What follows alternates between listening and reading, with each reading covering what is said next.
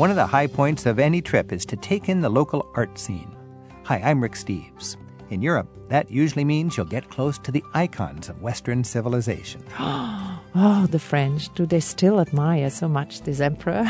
Today on Travel with Rick Steves, we're delving deeper into the art scene in Paris, where fine museums and monuments seem to wait around every corner. Then we'll consider Ireland, where the greatest works reside on paper or in that wonderful Irish gift of gab. We, we love stories. And all that survives, in fact, from prehistory in Ireland are stories, the fables, the myths, the legends. Coming up, we'll get an Irish view of that country's celebrated literary scene. And to appreciate one of the greatest artists of all time, it wouldn't hurt to start in Florence. Right there, you're immersed in Michelangelo's world and the world that he grew up in. We're enjoying an artistic pilgrimage to Paris, Dublin, and Florence. It's Travel with Rick Steves. Guides and scholars help Europe's treasures come alive in the hour ahead. Hi, I'm Rick Steves. We'll experience Michelangelo's Florence and Ireland's literary legacy in just a bit. But a good place to start, as always, is Paris. For me, Paris is the capital of Europe. If you enjoy sightseeing, you could go there for the rest of your life and never run out of great things to see. And if you ever did, you could just start seeing the other ones again because you can go to these museums again and again and find yourself swept up by the wonders of Western civilization. To learn more about navigating the museums of Paris, we're joined today by Elizabeth Van Hest, who's a guide in Paris and who knows just how to point us in the right direction. Elizabeth, thanks for joining us. Merci. Elizabeth, if you're going to Paris and you want to get caught up in the art, of course, we've got the famous museums, the Louvre and so on. But if you want to get a little bit away from that and do some surprising museums, what's a museum that gives you a sense for elegant, aristocratic life in the 19th century in the great city of Paris? There are several houses that were built or owned by very wealthy people in the 19th century. And one of the most, well, elegant one, I think, is Jacquemart-André. And where's that located? Uh, that's on the Boulevard Haussmann, you know, approximately between Arc de Triomphe and, and Opera. Okay, so you could you could sort of tie it in on your way to the Arc de Triomphe. You could. Yes. Uh, it's the Jacques Mart André Museum. Yes. What what is exceptional about this house? Well, first of all, you learn a, a little bit about Paris, how it was extended in the 19th century, because very wealthy people purchased ground in this district and uh, set up these beautiful houses. It was more or less a competition. It must have been a competition because you stepped into this house and they had no children, so and they had Yes. a love of art. Oh, yes. And apparently they had endless money. In fact, it was first of all uh, the man huh, who had the money and he needed a wife. And he found a good solution uh, marrying a painter. She uh, had known him because he asked her to paint a portrait. Huh. And finally, they got married. And she never painted anymore, although he built a special studio for her in his house. And then they started traveling all over the world. And their talents together and his financial resources Yes. probably enabled them to choose Oh, yes. good good art. yes, and they, they were very close to directors, conservators of museums. Uh-huh. and got all this information, especially the so lady this is a very good point to to see some uh, aristocratic house in yes. Paris. Oh yes, it's and beautiful. I would say Jacques Mart André would be the one to see. If you're looking for modern art in Paris and you, you don't want to go to a museum, you just want to see modern art happening today, the, the business metabolism of the art community, what do you do? I would send you immediately to La Défense, and you can see it outside. No, that's right. You go to La Défense, and this is this uh, forest of skyscrapers outside of the center. Yes. It's the, the real Paris, I think. It's the modern business sort of Paris. Yes. There's a striking amount of just far out, colorful, playful modern art, Yes, there is Miro, right? there is Calder, Yeah. um, the spider. And these are not small things you'd put in your living room. No, These are huge, no. the size of churches, kind of buildings yes, almost. that's know, why you usually art. don't see this kind of art inside of museums Okay. because it's so big. It should be in the open air. Who pays for this? How, how does this great art happen in Oh. the public square in Paris? Well, I'm afraid uh, it's the taxpayer. It's the taxpayer. Yes, because the government spends, if I'm right, I think 2% of the cost of architecture of the building uh, on culture. And if you want to just kind of hobnob with local people out shopping for, for art, give me some ideas about that in Paris. Oh, I think the best is to go first to the left bank. Uh huh. Still, you know, we call the left bank the intellectual bank. Oh, yeah. And uh, you have these narrow streets. Of course, there are lots of art galleries, antique shops, So they'll bookshops. they'll have like open houses. Yes. Well, first of all, if uh, one of the uh, art galleries organizes an exhibition, then they will invite, of course, the clients. Right. uh, and uh, you can just uh, be invited for the vernissage.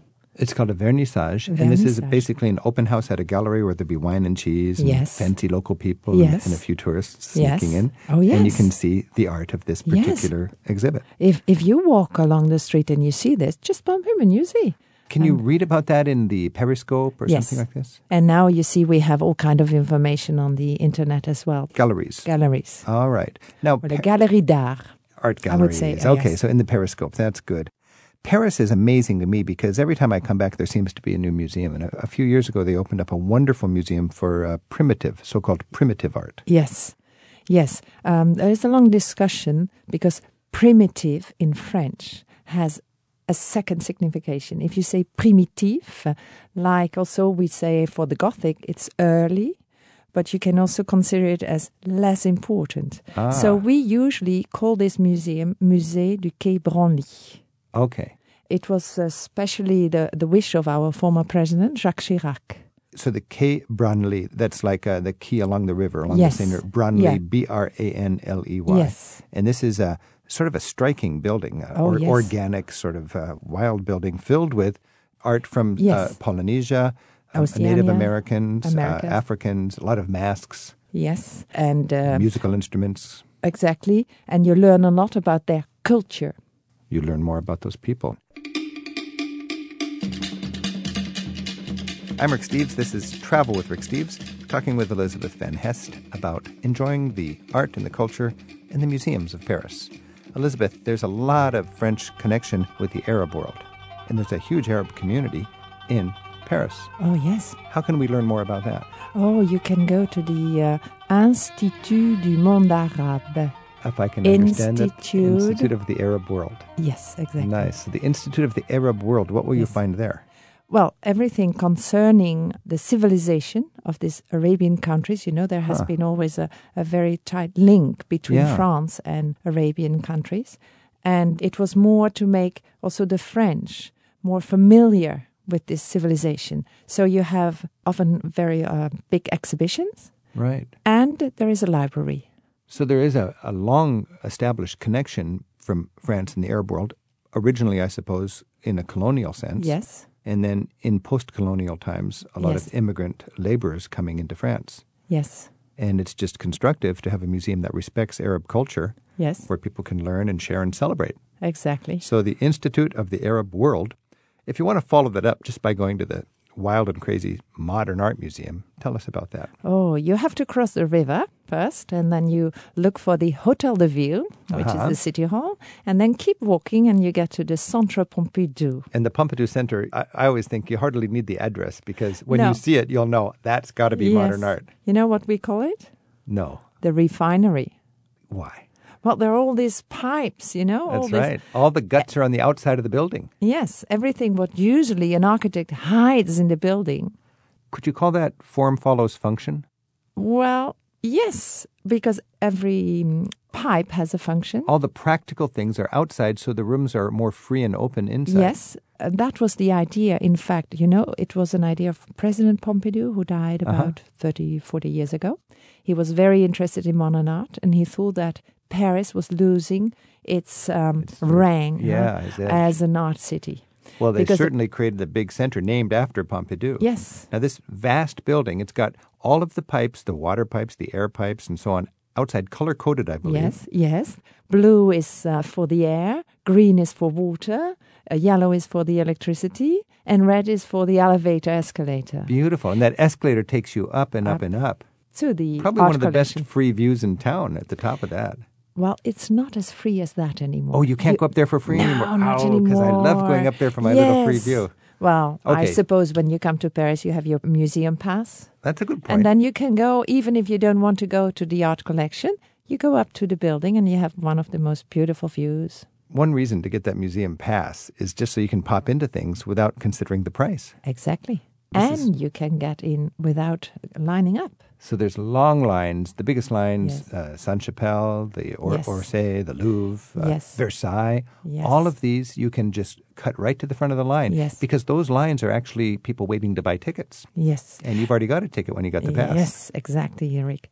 Uh, I must be honest, the exception to the rule is the Sainte Chapelle. Oh, is that right? because you know, the line is not to get into the museum, the Sainte Chapelle, the chapel, but the line is for the security check. right. And you see, the Sainte Chapelle was built inside of the courtyard of the royal palace in the 13th century when the kings were still living in that palace. And this has become the Palace of Justice, the court. So this is like the Supreme Court of France. Yes. Right there. So Yes. if you're a tourist, you can't just waltz in there with your pass. You need to be checked very carefully to get Yes. into that courtyard. Now you've got the museum pass. This is one of the most people are so thankful to know about this museum pass. And it's not just to save money, although if you are busy sightseeing, you will save money. You have the convenience of being able to pop into things just for fun. You're on the Place des Vosges and you see Yes. a, a wonderful little building in the corner. Whose Yes. house is it? And you go to Victor Hugo. Yeah, and I wouldn't pay 10 bucks to see Victor Hugo, but if No. it's right there, I'll pop in. Well, it's the minutes. same for the tomb of Napoleon. That's right. You have to pay a lot of money, and now you can just walk in and look at it, and probably you will think, oh, the French, do they still admire so much this emperor? Oh man, I think a lot of people have stood there and been awestruck. yes, you could say so. Now, if you're looking to avoid crowds in Paris, and there's a lot of tourists in Paris if you hit it during busy times, what are some tricks to to make it easier? Are some of the museums open in the evening? Yes, more and more, I would say. So check out with Or the, um, exhibitions, the listings see, and so on. In the evening, you will rarely have a line at a museum. I understand the Louvre and the Orsay Yes. on some nights will be open late. Now, the Louvre is open on Wednesday Uh-huh. and Friday evening. Late. Yes. Nice. Yes, until officially a quarter to ten. But you see, when the friends are closing, they start to close early. so always think that about 45 minutes or half an hour before closing time, you have to make your way out. Right. So they start shutting down the extremities, I've found. So if you go to the very end of the museum and work your way close, then you can spend your last frantic 15 minutes Oh, in yes, the, in the, in you the can rooms walk nearest to the door. slowly out, you know. Humoring the guards. yes. And also when you are going to the Eiffel Tower now, this is notorious for its long lines. I understand they're having a new innovative way to help people avoid those lines. Yes, they started to do it only for groups, Mm-hmm. and now it's also on individual base. That you can make a reservation online. Yes, the only thing is, ah, of course, I never, I never tried it because I don't need to make reservation to go to the Eiffel Tower. I've been there so many times. But Right. if you have a little time, I can understand. It's very good to make your booking. Only you can't know what weather it will be on that day. Now that's the downside of making a reservation in advance. Yes. Well, you can hope for sunshine when you're but in Paris. nothing is perfect, Rick. Paris is the city of light. For me, it's always a beautiful day in Paris. It's very pretty. Elizabeth Van Hest, thank you so much for helping us better enjoy Ah. your beautiful city. Merci, and I wait for you in Paris. Au revoir. Ami, ami, ami, toi qui vis loin d'ici, dis-moi si la nuit, tu vois la même lune que moi, une lumière dans le noir, comme un signe, un espoir de se revoir. Irish guide Barry Maloney waxes eloquent on his country's love for the spoken word. It's up next on Travel with Rick Steves.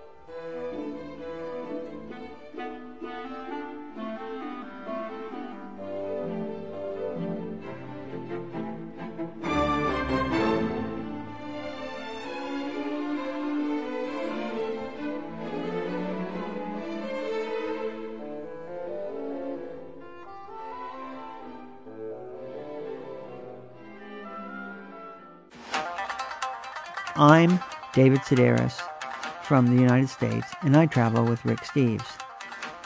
Watashi wa David Sedaris des. uh, wait. I travel with Rick Steves. Riku, Riku Steve's son. But you know what always gets a laugh in Japan? Always. What's that? You finish your business and then you say, Itekimasu. And that means I'm leaving now. And people howl with laughter. Is that right? Itekimasu. Itakimasu. Domo arigato. Do itashimashite. That means you're welcome. Hi. Of all the places I've traveled in Europe, I think there's more literary greats and literary impact and literary passion per square mile and per person in Ireland than anywhere else. And possibly it's because in Ireland people have this wonderful gift of gab, but I think it's really there's something special about Ireland and its literary heritage. We're joined by Barry Maloney, who lives in County Cork in the south of Ireland. He's a guide in Ireland, and we're going to learn more about the Irish literary history. Barry, thanks for joining us. Thank you, Rick. Thanks for having me. What is it with the the love of literature that, that comes with Ireland? Well, it really goes right back to our roots because Ireland, we're a Celtic nation, and the Irish language was initially an oral language, not written down. The the traditions and so on spoken from generation to generation after Europe was writing things down. Yes. We, we love stories. And all that survives, in fact, from prehistory in Ireland are stories, the fables, the myths, the legends. Your prehistory, did it last longer than Western Europe's prehistory? Meaning when the advent of Yes. written history? Yeah, the first written history came to Ireland with the church, With the church. with Christianity, ah, Okay.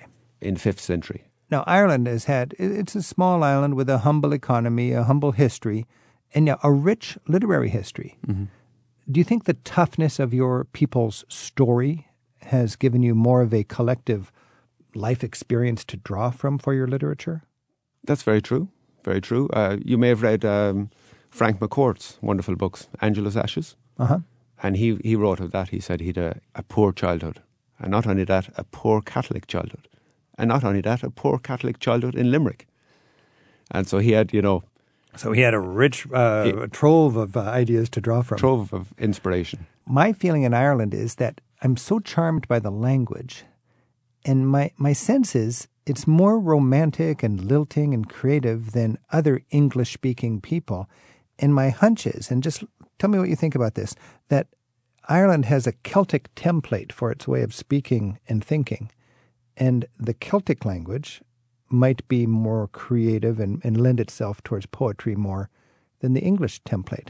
And then people who speak English, at least subconsciously or in their DNA, they're translating from this Celtic kind of baseline. Does that make any sense to you? Very much, yeah. Irish is our first language, and therefore English is not our mother tongue.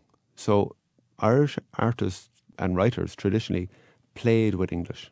And of course, the best example you have is James Joyce.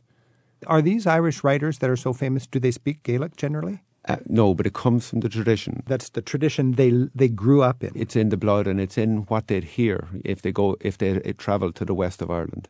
They'd hear this playing with language, and of course, the Book of Kells, one of the most famous manuscripts in in Europe, is in Dublin, and that also involves playing with language. So the, the, turning the literary treasure of Ireland is more than famous writers and famous works. It's in the farmer's voice. hmm It's in Yeah. the fisherman's voice. The wit, the wittiest person, is the most popular person in Ireland. You know? Is that right? Yes. Yeah. In school, as you're a schoolboy, the the, the witty person would oh be yeah, the popular yeah. kid. Yeah, he gets he got the got the girls. He got the girls. no matter how ugly he was. You know. I got that sense when I'm traveling in Ireland that it's very cool to be a good conversationalist, Oh, a clever conversationalist. the quick, Ha, quick the retort. Quick wit, the quick retort. Okay, let's talk about high literature here for a minute. Mm-hmm. How do you best appreciate the high literature in Ireland if you are a tourist, a sightseer? Oh well, uh, first of all, most people fly into Dublin, and that's Right. a great start. Right. In Dublin, because you've got tours in Dublin, you've got literary tours. The literary tours, those are wonderful. You Yeah. meet at a pub, Yeah. and three actors take you around town to different pubs. You slowly feel the buzz of the beer, and they fill you with all sorts of beautiful Irish literary examples. Mhm, Yeah. Good evening, everybody. Good evening. You're very, very welcome to the Dublin Literary Pub Crawl. Right, the more observant of you will have noticed that this is not a pub. But we will be in a pub very shortly. This is what we call a culture stop without any drink. The next stop we call a drink stop without any culture. I, I highly recommend that when people are in Dublin, the literary pub crawl. Yeah. It's excellent to just get into the spirit of things. Also, you Okay. got the Dublin Writers Centre, which now is more towards modern literature. Often you come across readings in there. So the culture is really supporting and funding or underwriting the contemporary literature as well as the celebrating the old guys. Yeah. I mean, you may have seen the movie or read the book recently, uh, The Boy in the Striped Pajamas. And John Boyne, he's, he's an, a Dublin writer who wrote that book. And, uh, you know, a spectacular story. And you'd often meet him in the Dublin Writers' Centre. Ireland's so small, you can, you know, shake hands with the. This is the amazing thing. Ireland's got, what, four million people or something, and some small town uh, traditional music uh, guy or a great writer will be in Dublin in, in the high echelons of the culture, and then tomorrow he's back out on the Aran Islands. Mm-hmm. Yeah, that's it. Now, in Dublin, if you want to enjoy the theatre, Mm-hmm. what do you recommend? Uh, there's two main theatres, the Gate and the Abbey Theatre. Right, The Abbey Theatre, co founded by uh, W.B. Yeats, right. who is the closest we come to, uh, you know, the poet, the poet of Ireland, Yeats. People talk about going to W.B. Yeats' tomb uh, in his cemetery, Yeah, and they say it's one of the most moving experiences you can have in Ireland. it is. It how, is how can that be? breathtaking experience because of the setting. Right. The last poem he wrote requested that he be buried under the shadow of Ben Bulben, a very dramatic tabletop mountain on the west coast of Ireland, So where is that exactly? in County Sligo, west coast of Ireland. So it's way over on the west. You can find the grave of W.B. Yeats. And the big mystery Yeats left behind was his epitaph. People are still debating, scholars debate it today, what does it mean? Because Wow. written on his gravestone is the simple message cast a cold eye on death, on life, horseman pass by. And that's his riddle. That's his riddle, I was going to ask you what does it mean, but apparently people don't know what it means. still debating it. Under bare Ben Bulben's head in Drumcliff churchyard Yeats is laid. An ancestor was rector there long years ago. A church stands near, by the road an ancient cross. No marble, no conventional phrase. On limestone quarried near the spot, by his command these words are cut. Cast a cold eye on life, on death, horsemen pass by. Wow. Now, when I'm in Ireland and I want to really be inspired, I go to the Hill of Tara. Tell me what Hill of Tara means to Irish people. Well, Tara was traditionally the seat of the High Kings of Ireland. Back in the days of St. Patrick? Yeah, and well Bef- before that. before that. In terms of Celtic chieftains, much like in North and South America, you tribal leaders Okay. called chieftains. Right. And at one time they were united by a high king, and he sat in Tara. But also Newgrange is, an, you know, an ancient Irish monument built before the times of the pyramids, and it's also in that area. So this is all just outside of Dublin, the sort of spiritual heart of Ireland before it was connected with the rest of Europe. Yes, yes. And of course, St. Patrick is famous there. hmm St. Patrick went there to reach the people, is that right? Yes, St. Patrick converted the Irish without uh, shedding a drop of blood through the power of storytelling and language. How is he associated with the Hill of Tara? He preached from there and he converted a, a chieftain in that locality.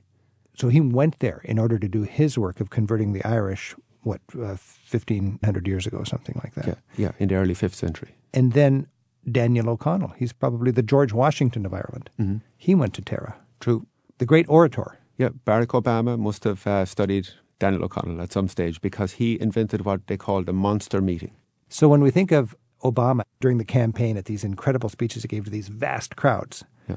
as an Irishman, you think of Daniel O'Connell at Tara talking to tens of thousands of people Yeah, well, sometimes up to and over half a million people before amplification. before amplification. So, can you imagine the confusion that created? The message would have to be passed. He would speak from on high, and the message passed around. Oh, and he was that good. Yeah, that good. And of course, pamphlets would also be distributed, letting people know what he said.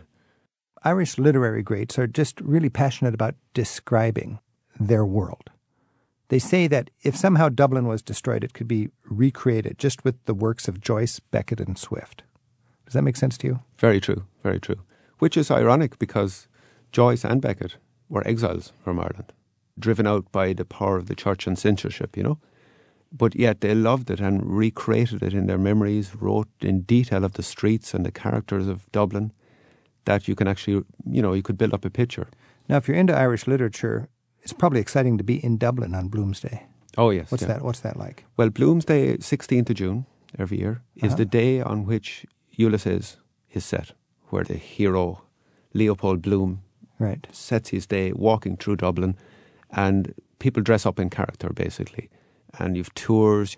The foods are recreated. The foods written in the book. Readings on every street corner. So people It's are really, really, into James Joyce. Yeah, which again is ironic because at the time all his books were banned across the board in Ireland. So you know, Whoa, really? we've re reinvited him home. You know, When I go to Ireland, I'm impressed by how much alcohol people consume. Mm-hmm. And it, it's sort of happy and it's sad at the same time. And I'm also impressed by this passion for communicating and talking and singing and literature. How much, to what degree does whiskey fuel the literature of Ireland? um, I suppose there is a common thread there. Um, you know, and tragically, that was the downfall of a lot of Irish writers. Writers such as Kavanagh, Behan had huge alcohol problems, and Huh.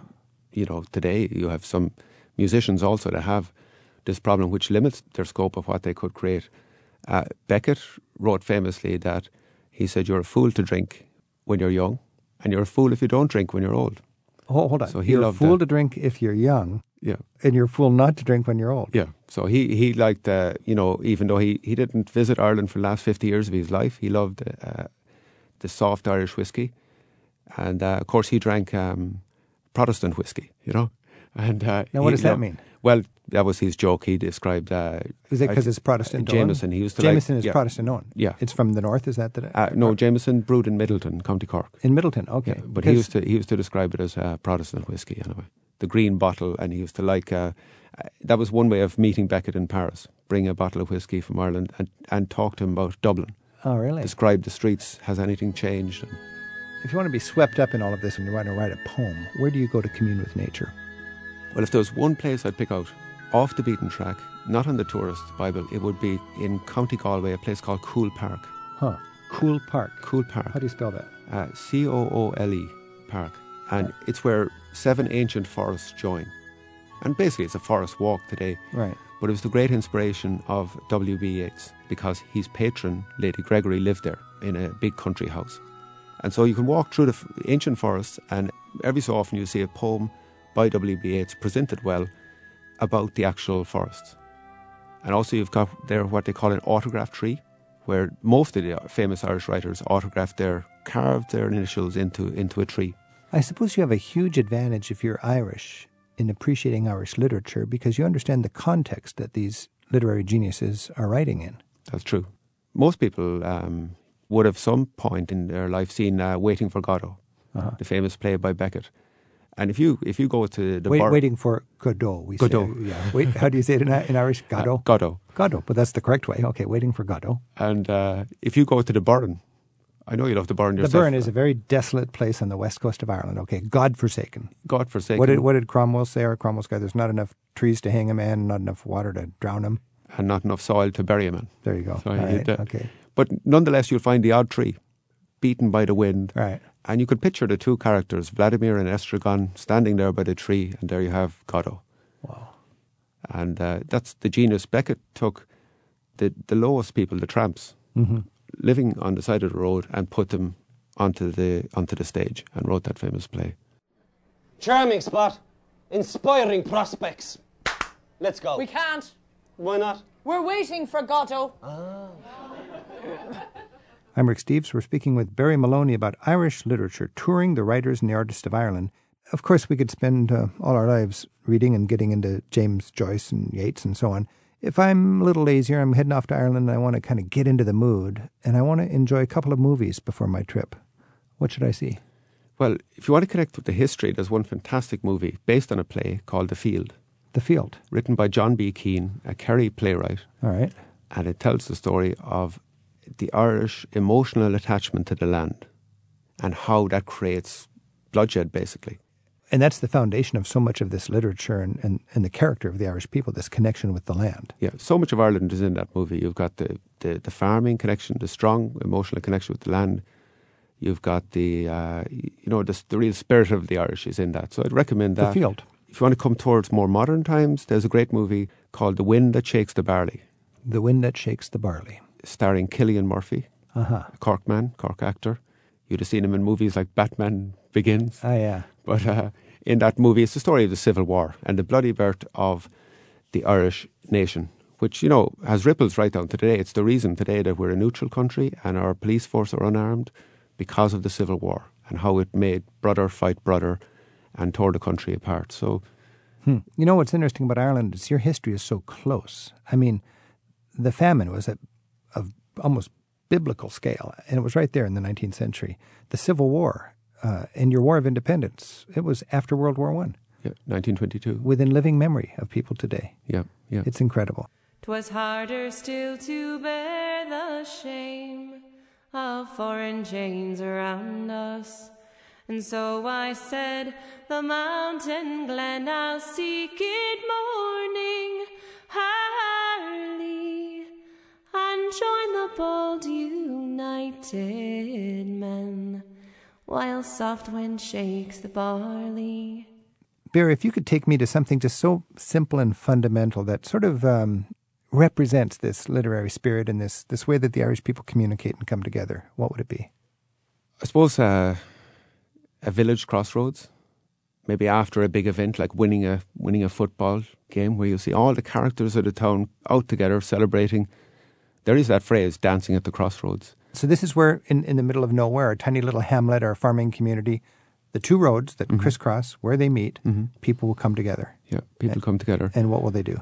Well, the person who dominated 20th century Irish politics, Eamon de Valera, he had a, a mythical vision. He had a vision of what he wanted to create in Ireland, and he wanted to create an area where, and he's been constantly requoted on this, comely maidens were dancing at the crossroads.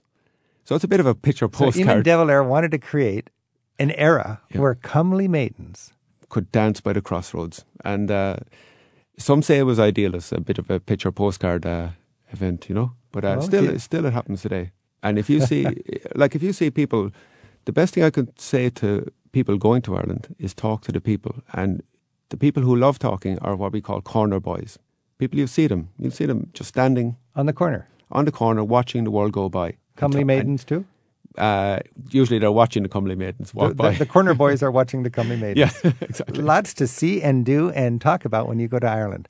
Barry Maloney, thank you so much. Thank you, Rick. Right, this is a well known Dublin drinking song called The Waxy's Dargle. Here's a piece of good advice I got from an fishmonger. When your food is scarce and you see the hearse, you know you've died of hunger. What do you have? I'll have a pint. I'll have a pint with you, sir. And if one of us doesn't order soon, we'll be thrown out of the boozer. Beautiful. Well just done. beautiful. Stop, stop. You're, you're, you're wasting valuable drinking time, but thank you very much. Thanks to the folks at the Dublin Literary Pub Crawl for letting us tag along. Their website is dublinpubcrawl.com. William Wallace and Gene Openshaw open up Michelangelo's early world in Florence. That's next on Travel with Rick Steves.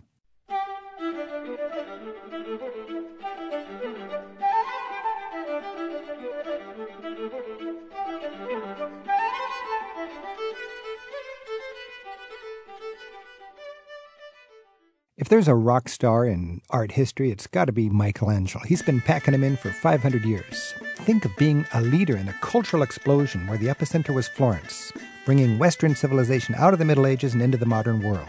And think of the struggles and the challenges and the complexity of that age when we've got Christian medieval thinking and modern humanism coming together, where we've got the Medicis and their elite friends up in the palaces and hungry peasants out in the streets rumbling. And in the middle of it all, Michelangelo was there, chipping away on that marble. Today we're going to talk about Michelangelo's Florence for sightseers, and I'm joined by two scholars on the topic.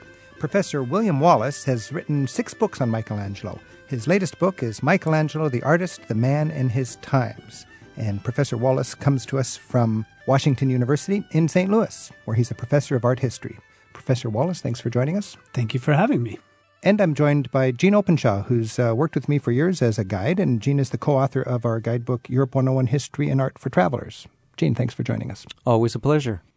Now, when we think about traveling to Florence and appreciating the age of Michelangelo, it's a challenge for us to, to kind of put ourselves back 500 years. But this was a, a heady time when, when we're coming out of the Dark Ages and we've got this fancy, famous Renaissance. But Professor Wallace, did the guys in the street know what was going on, or was this just up in the Medici's palace? No, I think they actually really did know what they were living in a modern world. We trace our beginning of banking and international trade to this time, and this was a city that was flourishing and full of wealthy people, and they absolutely were confident that they were reinventing the modern world. Now, in your new book, Michelangelo, the artist, the man in his times, you talk about Michelangelo had noble roots. Did you mean genetically or because he was an insider with the Medici elites? No, because of the antiquity of his family. As is still true today, the antiquity of your family is the measure of your social prestige. And so Michelangelo was extraordinarily proud that his family was a family that he could trace his roots back 600 years. Gene, as you travel in Florence, do you pick up on that at his family home, or, or? You know, Bill talks about how it's noble and long lineage, but there's little doubt that his family had fallen on somewhat harder times. Oh, that's true. So, yeah. in a sense, his aristocratic roots really come from the two families that he grew up in the Buonarrotis with their long lineage, but somewhat a blue collar element, and the Medici family, where he spent his teenage years living right in the Medici palace put those two together, and he definitely saw himself as an aristocrat. And if I can add one more thing, in your lead in, you'd mentioned how Florence was the epicenter of this big Renaissance cultural phenomenon that was blossoming all over Europe. Well, the very epicenter of that in Florence was the Medici Palace.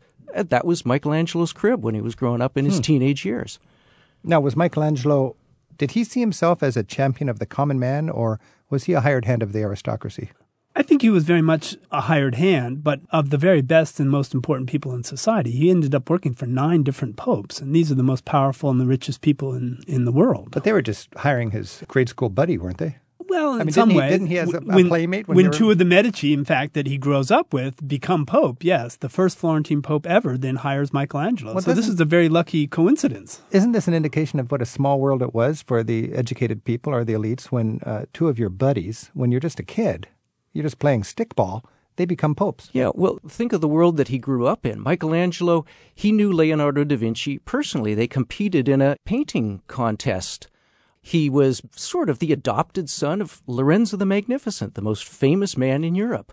Lorenzo's own son grows up to be pope. Well, that was the guy that Michelangelo sat next to in class growing up. Uh, the pope has to battle Niccolo Machiavelli, a political radical.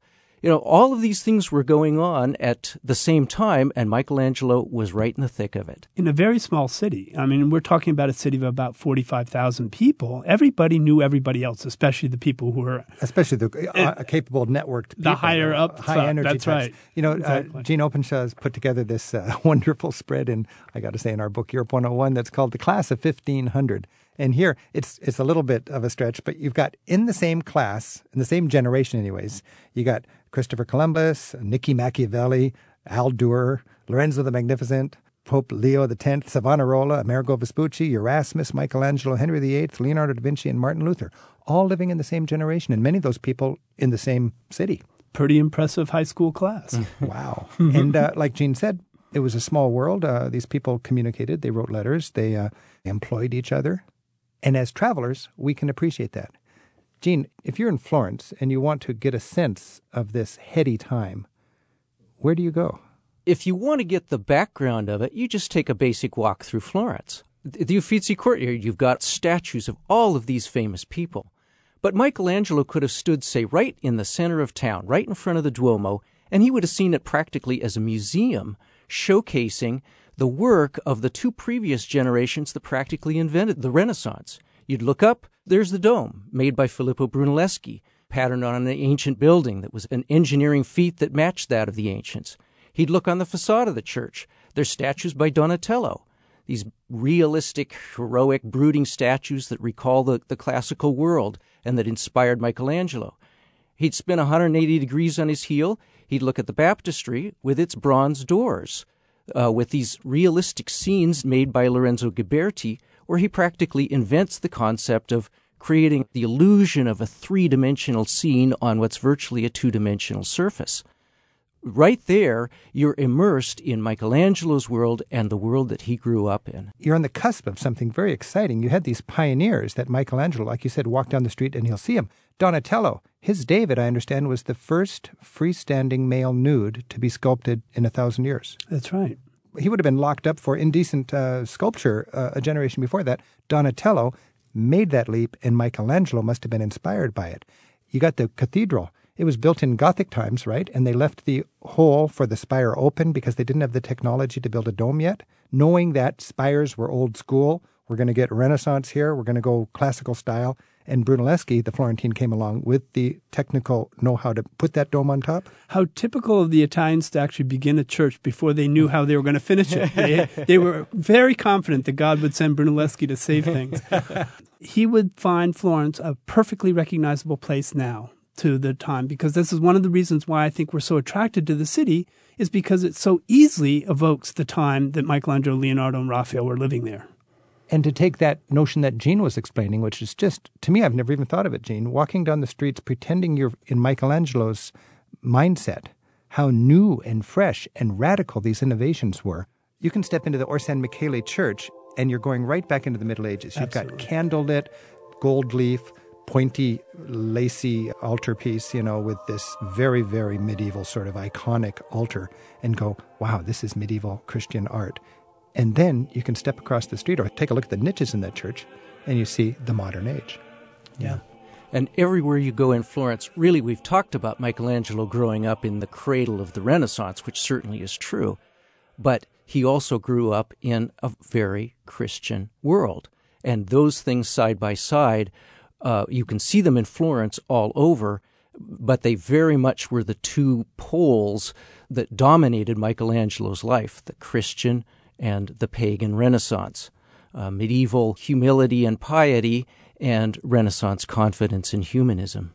Do I understand that when you think about humanism and medieval piety and, and so on, in the Middle Ages, the most noble art form was architecture because it was the house of God, and it was okay to put energy into that. And the other stuff, tapestries, windows, painting, sculpture, embellished the house of God, so it was okay to do that too. Then, in a humanist age, you can just make a fancy statue for a fancy family and put it in their fancy courtyard. But we should always remember these aren't contradictory poles. Those poles that Gene mentions are absolutely complementary. You are both being uh, observant of God by being a humanist, and you're being a human by being godly. So Renaissance humanism is powered by Christian Absolutely. faith. It's not a repudiation of God, but it's just saying there's a modern kind of faith, and that's not to take it this superstitial bow down in church hall. You know, translating the Bible into the people's language. Uh, Martin Luther, same generation, same sort of confidence, right? We don't need the Word of God in Latin to be interpreted for us. We're humanists. We can get it in our language, we can read it, and we can then, as some leaders would say, chart our own path to hell. Of course, that was a little bit shocking for everybody living in Italy to see the Bible translated up in the north. Uh-huh. So that was radical for that, that time. was very radical. But is it tied into this humanism where you can look at it as not an anti-religious thing, but a, a new kind of religious I thing? think certainly Martin Luther was thinking that way, but it was a threat to the Catholic Church. Of course. And the Catholic Church had all of these guys by the they had them they had them controlled. Yeah. And and who excommunicated Martin Luther? It was Pope Leo X, the young man that Michelangelo grew up with in the Medici household.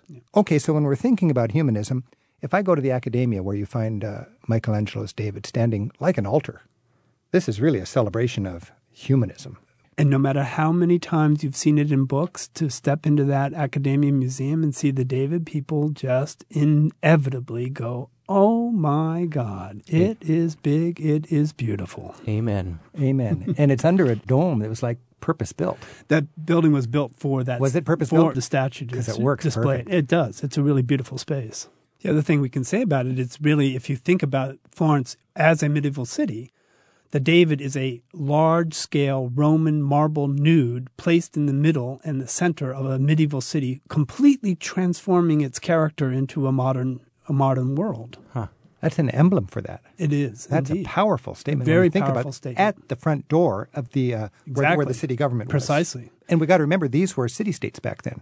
And very proud of their city state independence. Which is one thing that motivated these Florentines to really do well. And the Florentines always identified with David because David, of course, is the young shepherd boy who's subjected to the much greater power of Goliath. And Florence always saw itself as a kind of small city state against the much larger powers of Venice, Milan, and Genoa. and Genoa. I'm Rick Steves. This is Travel with Rick Steves. I'm speaking with Professor William Wallace. Professor Wallace's new book is Michelangelo, the Artist, the Man, and His Times. Professor Wallace teaches uh, art history at Washington University in St. Louis. And I'm joined also by Gene Openshaw, co author of Europe 101 History and Art for the Travelers. Our phone number is 877 333 RICK. You can email us at radio at ricksteves.com. Sherry's on the line in Cedar Rapids, Iowa. Sherry, thanks for your call. Thank you for having me. I um, I was enjoying your discussion about David, and he's certainly an awesome statue, and the prisoners that are in the same building, uh, escaping from the stone, are a favorite of mine. But there's a couple of things that are maybe a little lesser visited. One is the statue, which I believe is um, a self-portrait of Michelangelo called the Deposition, and it's uh, removal of Jesus from the cross with with Nicodemus um, as Michelangelo as Nicodemus, and that's really a very powerful statue.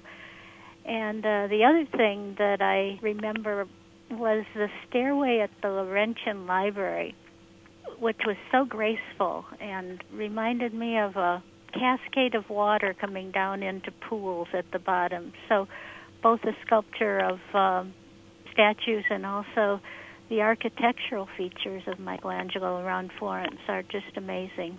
I think those are both very good recommendations for the next time you go to Florence because that great statue of uh, Nicodemus and Michelangelo, he carved that actually as his own grave marker. So, indeed, this was an extremely important and powerful portrait of himself and a, a sort of guarantee of his salvation on earth by carving this beautiful sculpture. And so I totally agree with you. And that stairway of the Laurentian Library, we tend to forget that Michelangelo is also an extremely important architect and that he probably had a greater effect on the history of architecture than he even did on the history of sculpture. So you're absolutely right in making those two very good recommendations. If I could uh, just make it clear for listeners, when people want to see this wonderful Michelangelo deposition or Pieta, it is in the Museo del Duomo, the Museum of the Cathedral, immediately behind the cathedral.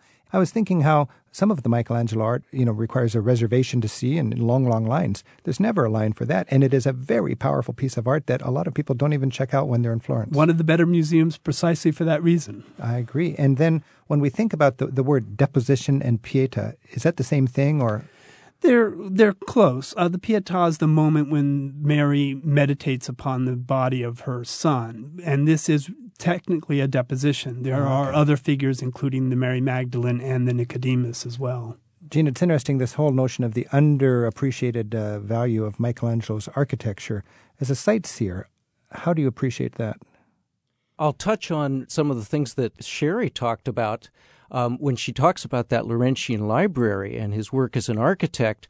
Well, that is part of the Church of San Lorenzo, this large concept where, where Michelangelo was hired as an architect to decorate the facade of that church. If you go there today, and you look for this facade, and, and what you stare at is just bare brick. It's Yeah. just uh, to this day. Uh, in fact, all of the things that Sherry mentioned are part of this about 20 year period of Michelangelo's life where he worked on project after project after project and really completed very little. The Laurentian Library, he did complete the staircase, but nothing else left So the, unfinished. the staircase was one element of what should have been a glorious facade by Michelangelo. redone a redone entire library. And today you see the rustic brick facade kind of uh, roughed up so that the veneer can be put onto it. Exactly, and he was hired to do the veneer, but that veneer of the of the Church of San Lorenzo left unfinished. Um, and Why fi- was that?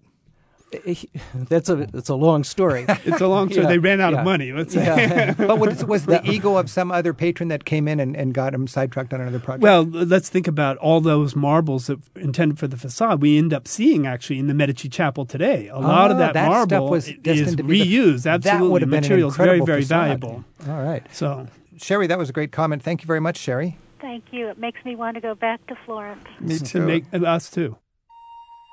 Gene, we've been trying to take us back 500 years to the age of Michelangelo, not counting being in a museum. Where would you go in Florence? Where would you take a visitor of Florence to feel the Florence of Michelangelo most vividly? I would take them to the church of Santa Maria Novella, which is right near the train station, just about a two minute walk from the train station. And I would take them to the main altar and the chapel that's behind there. This is not done by Michelangelo. There's a series of frescoes done by Ghirlandaio. But this is where Michelangelo worked as a 13 year old boy in his first artistic gig. He was hired by Ghirlandaio to mix plaster for this fresco work. And in there, you can look at the frescoes, you can see the pictures of Florence today, because the paintings show the men and women, men in their striped Romeo type leotards and their Juliet type dresses with their jewels on them. It shows the actually famous people of the time. You can picture young Michelangelo working in there, getting his first glimpse of what it would really be like to be a working artist. Michelangelo, who was born in Florence, could then take that cultural phenomenon of the Renaissance, spread it to Rome, throughout Italy, and then eventually spread all over Europe. Professor Wallace, everybody looks at David and, and is impacted, inspired. When you look into the eyes of David, what do you see? Well, Rick, I think that's why we need to go to Florence again and look at it in person because we can't actually look into the eyes of David. We're always looking up to David. And I think why it continues to move us is because it's so awesome in its scale and its accomplishment that we don't actually have access to the eyes of David. It's always a world larger than ourselves, and in some ways inspires us to feel like we're part of a world larger than ourselves. And so, this is why I think even 500 years later, we can still be moved by seeing this figure, even though it's as familiar as it is from books.